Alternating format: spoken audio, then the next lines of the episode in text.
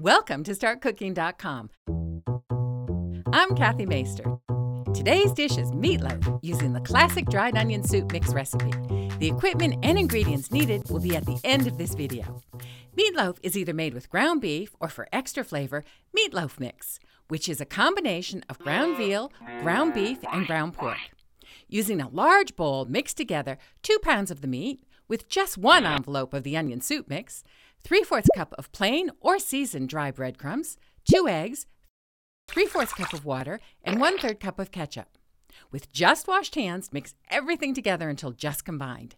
You could use a spoon to mix this all together, but I find my hands work better. Now, scoop it out into a pan that measures 13 inches long by 9 inches wide and 2 inches high. Shape the meat into a loaf. For extra flavor, spread about one third cup of ketchup over the top. Bake it for about one hour at 350 degrees or until the internal temperature is 160 degrees. Let it stand for at least 20 minutes before you cut into it. It will be much easier to slice if you wrap it up and serve it for tomorrow night's dinner. Enjoy! The ingredients needed are one envelope of Lipton's onion soup mix, 3 fourths cup of dry breadcrumbs, 2 eggs, 3 fourths cup of water, 2 thirds cup of ketchup, and 2 pounds of meatloaf mix or ground beef.